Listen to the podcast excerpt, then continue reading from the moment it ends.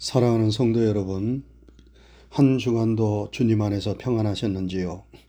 주님의 평강이 때마다 일마다 여러분과 함께 하시기를 주님의 이름으로 축원합니다. 우리가 그동안 예수님의 산상수훈의 일부인 팔복의 말씀을 통하여 은혜를 나누었습니다. 산상수훈은 마태복음 5장에서 7장까지의 말씀을 가리킵니다. 이 산상수훈에는 예수님의 주옥 같은 가르침이 담겨져 있습니다. 가히 예수님의 가르침의 최고봉이요 백미라 말할 수 있습니다. 앞으로 계속해서 산상수훈의 말씀을 상고해 보므로 예수님의 가르침의 진수를 조금이라도 맛보려고 합니다. 오늘 본문에서 예수님은 우리 그리스도인들을 가리켜 너희는 세상의 소금이라 말씀하셨습니다. 그리고 계속 이어지는 말씀을 통해서는 너희는 세상의 빛이라 말씀하셨습니다. 이는 우리 그리스도인들의 사회적 책임을 예수님께서 말씀하신 것입니다. 우리 그리스도인들은 이 세상과 사회에 대하여 빛과 소금의 사명을 감당해야 한다는 말씀입니다. 이는 우리가 너무나 익히 잘 알고 있는 말씀입니다. 예수님께서 너희는 세상의 소금이요 빛이요 라고 말씀하신 것은 개인적으로 구원받은 성도들이 세상이 변화되고 구원받을 수 있도록 그 사회적 책임을 잘 감당해야 함을 말씀하신 것입니다. 여러분 우리 그리스도인들은 세상에 동화되어서도 안 되지만 세상을 적대시해서도 안 됩니다. 우리는 좋으나 싫으나 이 세상 속에서 살도록 되어 있습니다. 그러므로 우리의 책임은 세상을 도피하는 것도 아니요. 세상에 속화되는 것도 아니라 이 세상을 하나님의 나라로 변혁시키는 데 있습니다. 그 책임과 사명을 잘 감당하기 위하여 우리 그리스도인들은 세상의 소금이 되고 빛이 되어야 합니다. 그러면 우리가 세상의 소금이 되고 빛이 된다는 말씀은 무슨 뜻입니까? 빛이 된다는 말씀은 다음 시간에 살펴보도록 하고 오늘 이 시간에는 우리가 세상의 소금이라는 말씀의 의미에 대해서 살펴보므로 은혜를 나누고자 합니다. 여러분 무엇보다도 소금은 아주 평범하고 흔합니다. 그래서 언제 어디서나 쉽게 그리고 싸게 구할 수 있습니다. 그렇지만 소금은 우리 생활에 없어서는 안 되는 꼭 필요한 것입니다. 그래서 과거에는 소금으로 봉급을 주었다고 하지 않습니까? 오늘날 임금 봉급을 뜻하는 영어의 셀러리는 소금을 뜻하는 솔트라는 단어에서 유래된 것입니다. 소금은 우리 생활에 있어서 없어서는 안 되는 절대적으로 필요한 것임을 말해주는 것이지요. 우리가 소금 섭취를 중단하면 몸에 있는 세포의 기능이 완전히 마비되어 생명이 위험해집니다. 그러므로 소금은 너무 많이 지나치게 섭취하는 것은 좋지 않지만 어느 정도의 소금 섭취는 우리의 생명을 유지하는데 반드시 필요합니다. 소금은 금이나 다이아몬드처럼 값이 나가고 유명한 것은 아니지만 우리의 생명과 생활에 없어서는 안 되는 아주 중요한 식품입니다. 저는 군대에서 훈련받을 때 돌격 앞으로 훈련을 잊지 못합니다. 돌격 앞으로 명령이 떨어지면 산 위의 목표 지점을 향하여 기고 뒹굴고 뛰면서 뒤처지지 않고 올라가야 합니다. 그래서 목표를 점령하고 내려오면 또다시 돌격 앞으로 합니다. 하루 종일 산 위를 오르락 내리락 하는 것입니다. 몸에서 땀이 빗물처럼 쏟아지는데 그때 탈천하여 쓰러지지 않도록 소금을 줍니다. 땀을 너무 많이 흘리면 우리 몸에서 염분이 빠져나가지요. 그러면 탈진하고 쓰러집니다. 그때에 소금을 주어 먹게 하면서 계속 뛰도록 하는 것입니다. 소금을 먹으면 힘이 납니다. 저는 군대에서 훈련을 받으면서 소금이 우리 몸에 절대적으로 필요한 것임을 체험적으로 알았습니다.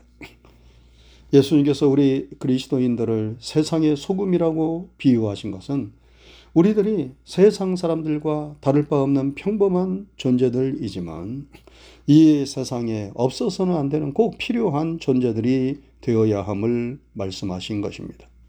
우리가 유명하지는 않지만 중요한 사람이 되어라 하는 것이 바로 너희는 세상의 소금이라 하는 말씀의 의미입니다. 그러면 소금은 어떠한 특성을 가지고 있습니까? 크게 세 가지 특성을 가지고 있습니다. 첫째로 소금은 아주 깨끗합니다. 순결합니다. 염전에서 소금이 만들어지는 모습을 보면 아주 신기하지요. 바닷물을 가두어 놓고 이리저리 옮기면서 햇볕에 말리다가 장화를 신은 일꾼이 긴 막대기로 바닷물을 긁으면 거기에서 번쩍거리며 하얀 소금이 나옵니다. 시커먼 바닷물에서 순백색의 정결한 소금이 나오는 것입니다.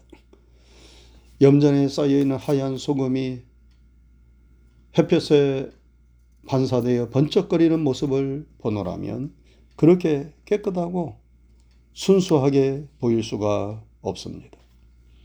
소금은 깨끗하고 정결한 것을 상징하기 때문에 구약 성경에서 하나님 앞에 제물을 바칠 때에 반드시 소금을 치도록 하였습니다.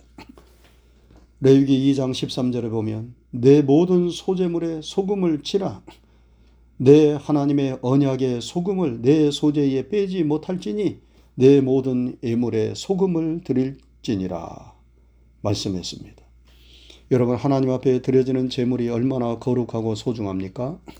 그런데 그 거룩하고 소중한 제물을 더 거룩하고 더 소중하게 하기 위하여 정결하고 깨끗한 소금을 치도록 하였습니다. 하나님은 여러분과 제가 깨끗하고 정결하기를 원하십니다. 우리가 깨끗한 그릇, 성결한 그릇이 되기를 원하시지요. 여러분, 하나님께서 어떤 그릇을 사용하신다고 하였습니까? 집에 금그릇, 은그릇, 나무그릇, 다양한 그릇들이 있지만 하나님은 깨끗한 그릇을 사용하신다고 말씀했습니다. 아무리 금그릇, 은그릇과 같은 값비싼 그릇이라 하더라도 그 그릇이 깨끗하지 못하면 아무것도 담을 수가 없습니다. 그러나 나무그릇, 질그릇과 같은 평범한 그릇이라 하더라도 그 그릇이 깨끗하면 주인이 언제든지 합당하게 사용하는 것입니다. 우리는 소금처럼 깨끗함으로 하나님께 귀하게 쓰임 받는 일꾼들이 다 되어야 하겠습니다. 여러분 세상이 어둡다고 우리 그리스도인들이 함께 어두워지면 안 되지요. 세상이 부패하고 타락했다고 우리 그리스도인들도 함께 부패하고 타락하면 안 됩니다. 시커먼 바닷물에서 깨끗한 소금이 나오는 것처럼 살아있는 물고기는 물결에 휩쓸려 떠내려가지 않고 물결을 거슬러 올라가는 것처럼 우리는 이 세상과 시대를 거스르며 올라가야 합니다. 어둠을 몰아내는 빛이 되고 더러움을 몰아내는 소금이 되어야 합니다. 그래서 예수님은 여러분과 저를 가리켜 너희는 세상의 소금이라 말씀하셨습니다. 다음으로 소금의 특성은 부패를 방지하는 것입니다.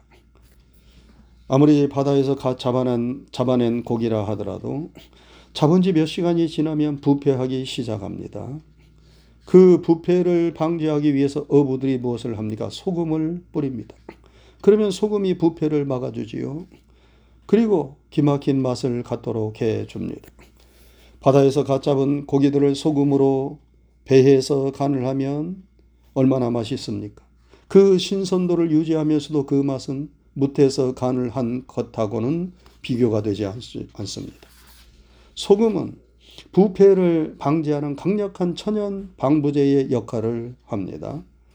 우리 그리스도인들이 세상의 소금이라고 하는 것은 우리 그리스도인들이 세상의 부패와 타락을 막아내야 한다는 것입니다. 18세기 영국은 산업혁명의 후유증으로 프랑스처럼 피해 혁명이 일어날 위기를 맞이하고 있었습니다.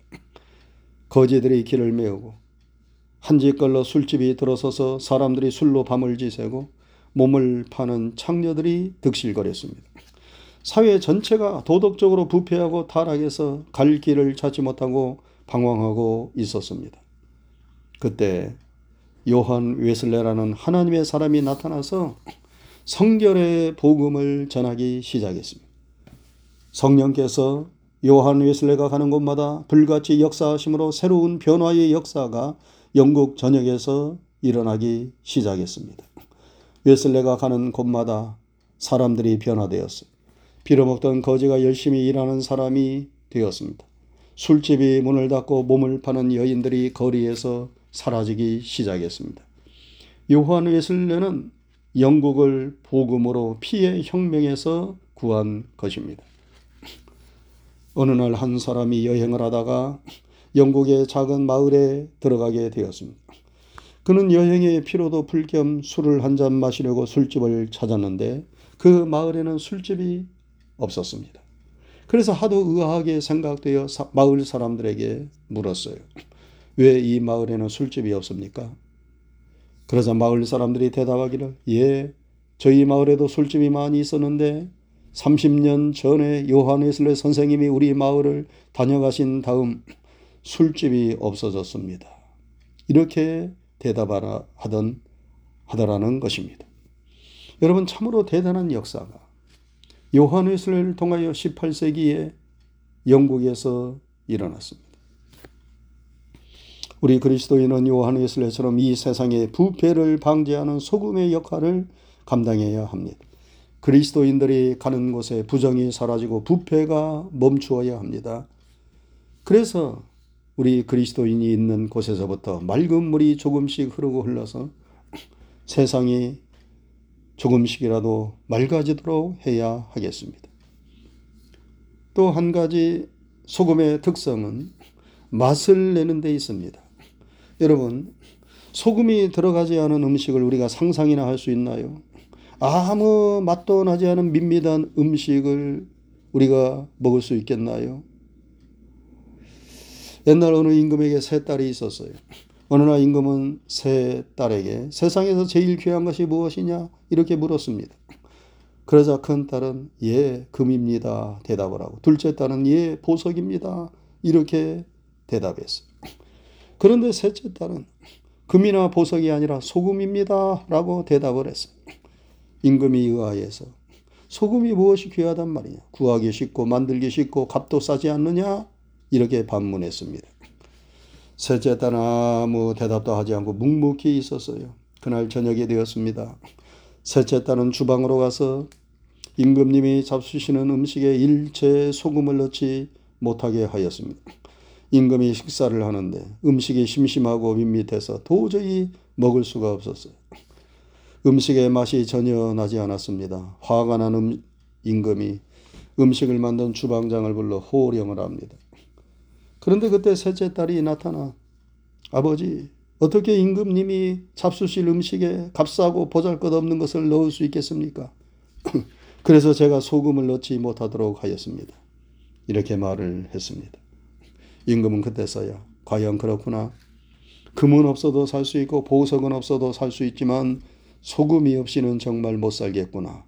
하고 이 셋째 딸을 크게 칭찬하며 상을 주었다고 합니다. 여러분 우리 그리스도인들은 세상에서 소금처럼 맛을 내는 사람들이 되어야 합니다. 시리와 절망에 빠져 세상 살 맛을 잃어버린 사람들에게 우리 그리스도인들은 희망과 용기를 주어 세상을 살 맛을 갖도록 해야 합니다. 여러분 기독교의 복음은 우울하지 않아요. 이 복음은 희망으로 가득 찬 기쁨과 희락의 복음입니다. 복음은 마음이 슬픈 자를 위로합니다. 병든 자를 치료합니다. 낭망한 자에게 새 힘과 용기를 줍니다. 문제가 있는 자에게 문제의 해결을 줍니다. 세상을 살만나게 해주는 것이 바로 복음의 역사입니다. 우리 그리스도인은 세상에 복음을 전함으로 이 맛을 내는 소금의 사명을 감당해야 하는 것입니다. 마지막으로 소금은 화목의 역사를 이룹니다. 여러분 음식에 소금이 들어가면 음식끼리 서로 화목해져서 어울러져서 맛을 내는 것입니다. 소금은 화목을 상징합니다. 그래서 예수님은 마가복음 9장 50절에서 너희 속에 소금을 두고 서로 화목하라. 이렇게 말씀하셨어요. 우리 그리스도인들은 다툼과 미움과 시기와 분쟁이 있는 곳에 들어가 화목을 일구어내는 소금이 되어야 합니다. 조용한 곳에 문제를 들추어내어 분란을 일으키고 소란을 일으켜서는 안 되지요. 어떤 사람은 가는 곳마다 분위기를 우울하게 만들고 다툼을 일으키는 사람이 있어요. 화목보다 싸움을 좋아하는 사람이 있어요. 이는 소금이 아닙니다. 맛을 잃어버린 소금입니다. 소금이 맛을 잃으면 어떻게 됩니까? 예수님은 말씀하시기를 아무 쓸데없어 밖에 버리고 사람들의 발에 밟힐 뿐이니라 말씀했습니다. 우리가 소금처럼 화목을 일구어내지 못하면 사람들의 발에 짓밟히게 됩니다. 그래서 사람들로 따돌림을 받게 되고 스스로 우울한 삶을 살게 되지요. 우리 그리스도인들은 어디를 가든지 화목동이가 될 수 있기를 바랍니다. 말 한마디라도 불화를 조성하는 말은 내 입에서 나오지 않도록 조심해야 합니다. 바울사는 골로서 4장에서 너희 말은 은혜 가운데서 소금으로 고르게 함같이 하라 하였습니다.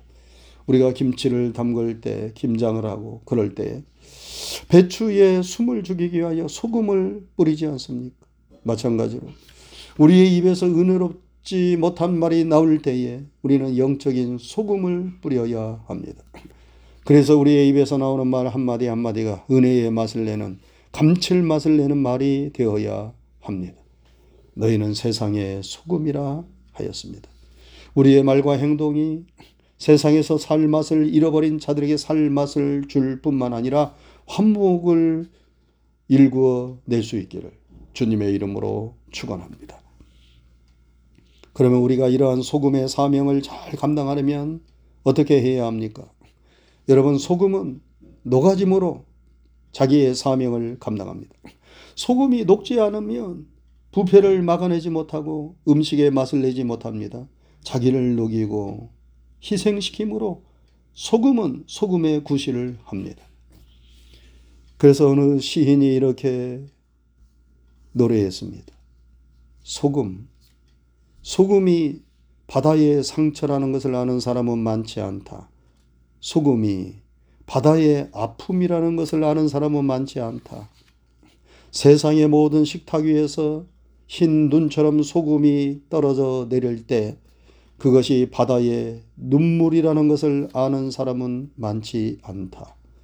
그 물이 있어 이 세상의 모든 맛을 낸다는 것을.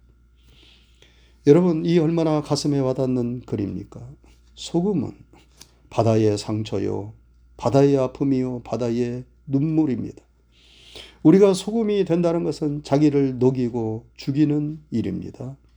그래서 그 일은 상처요, 아픔이요, 눈물입니다.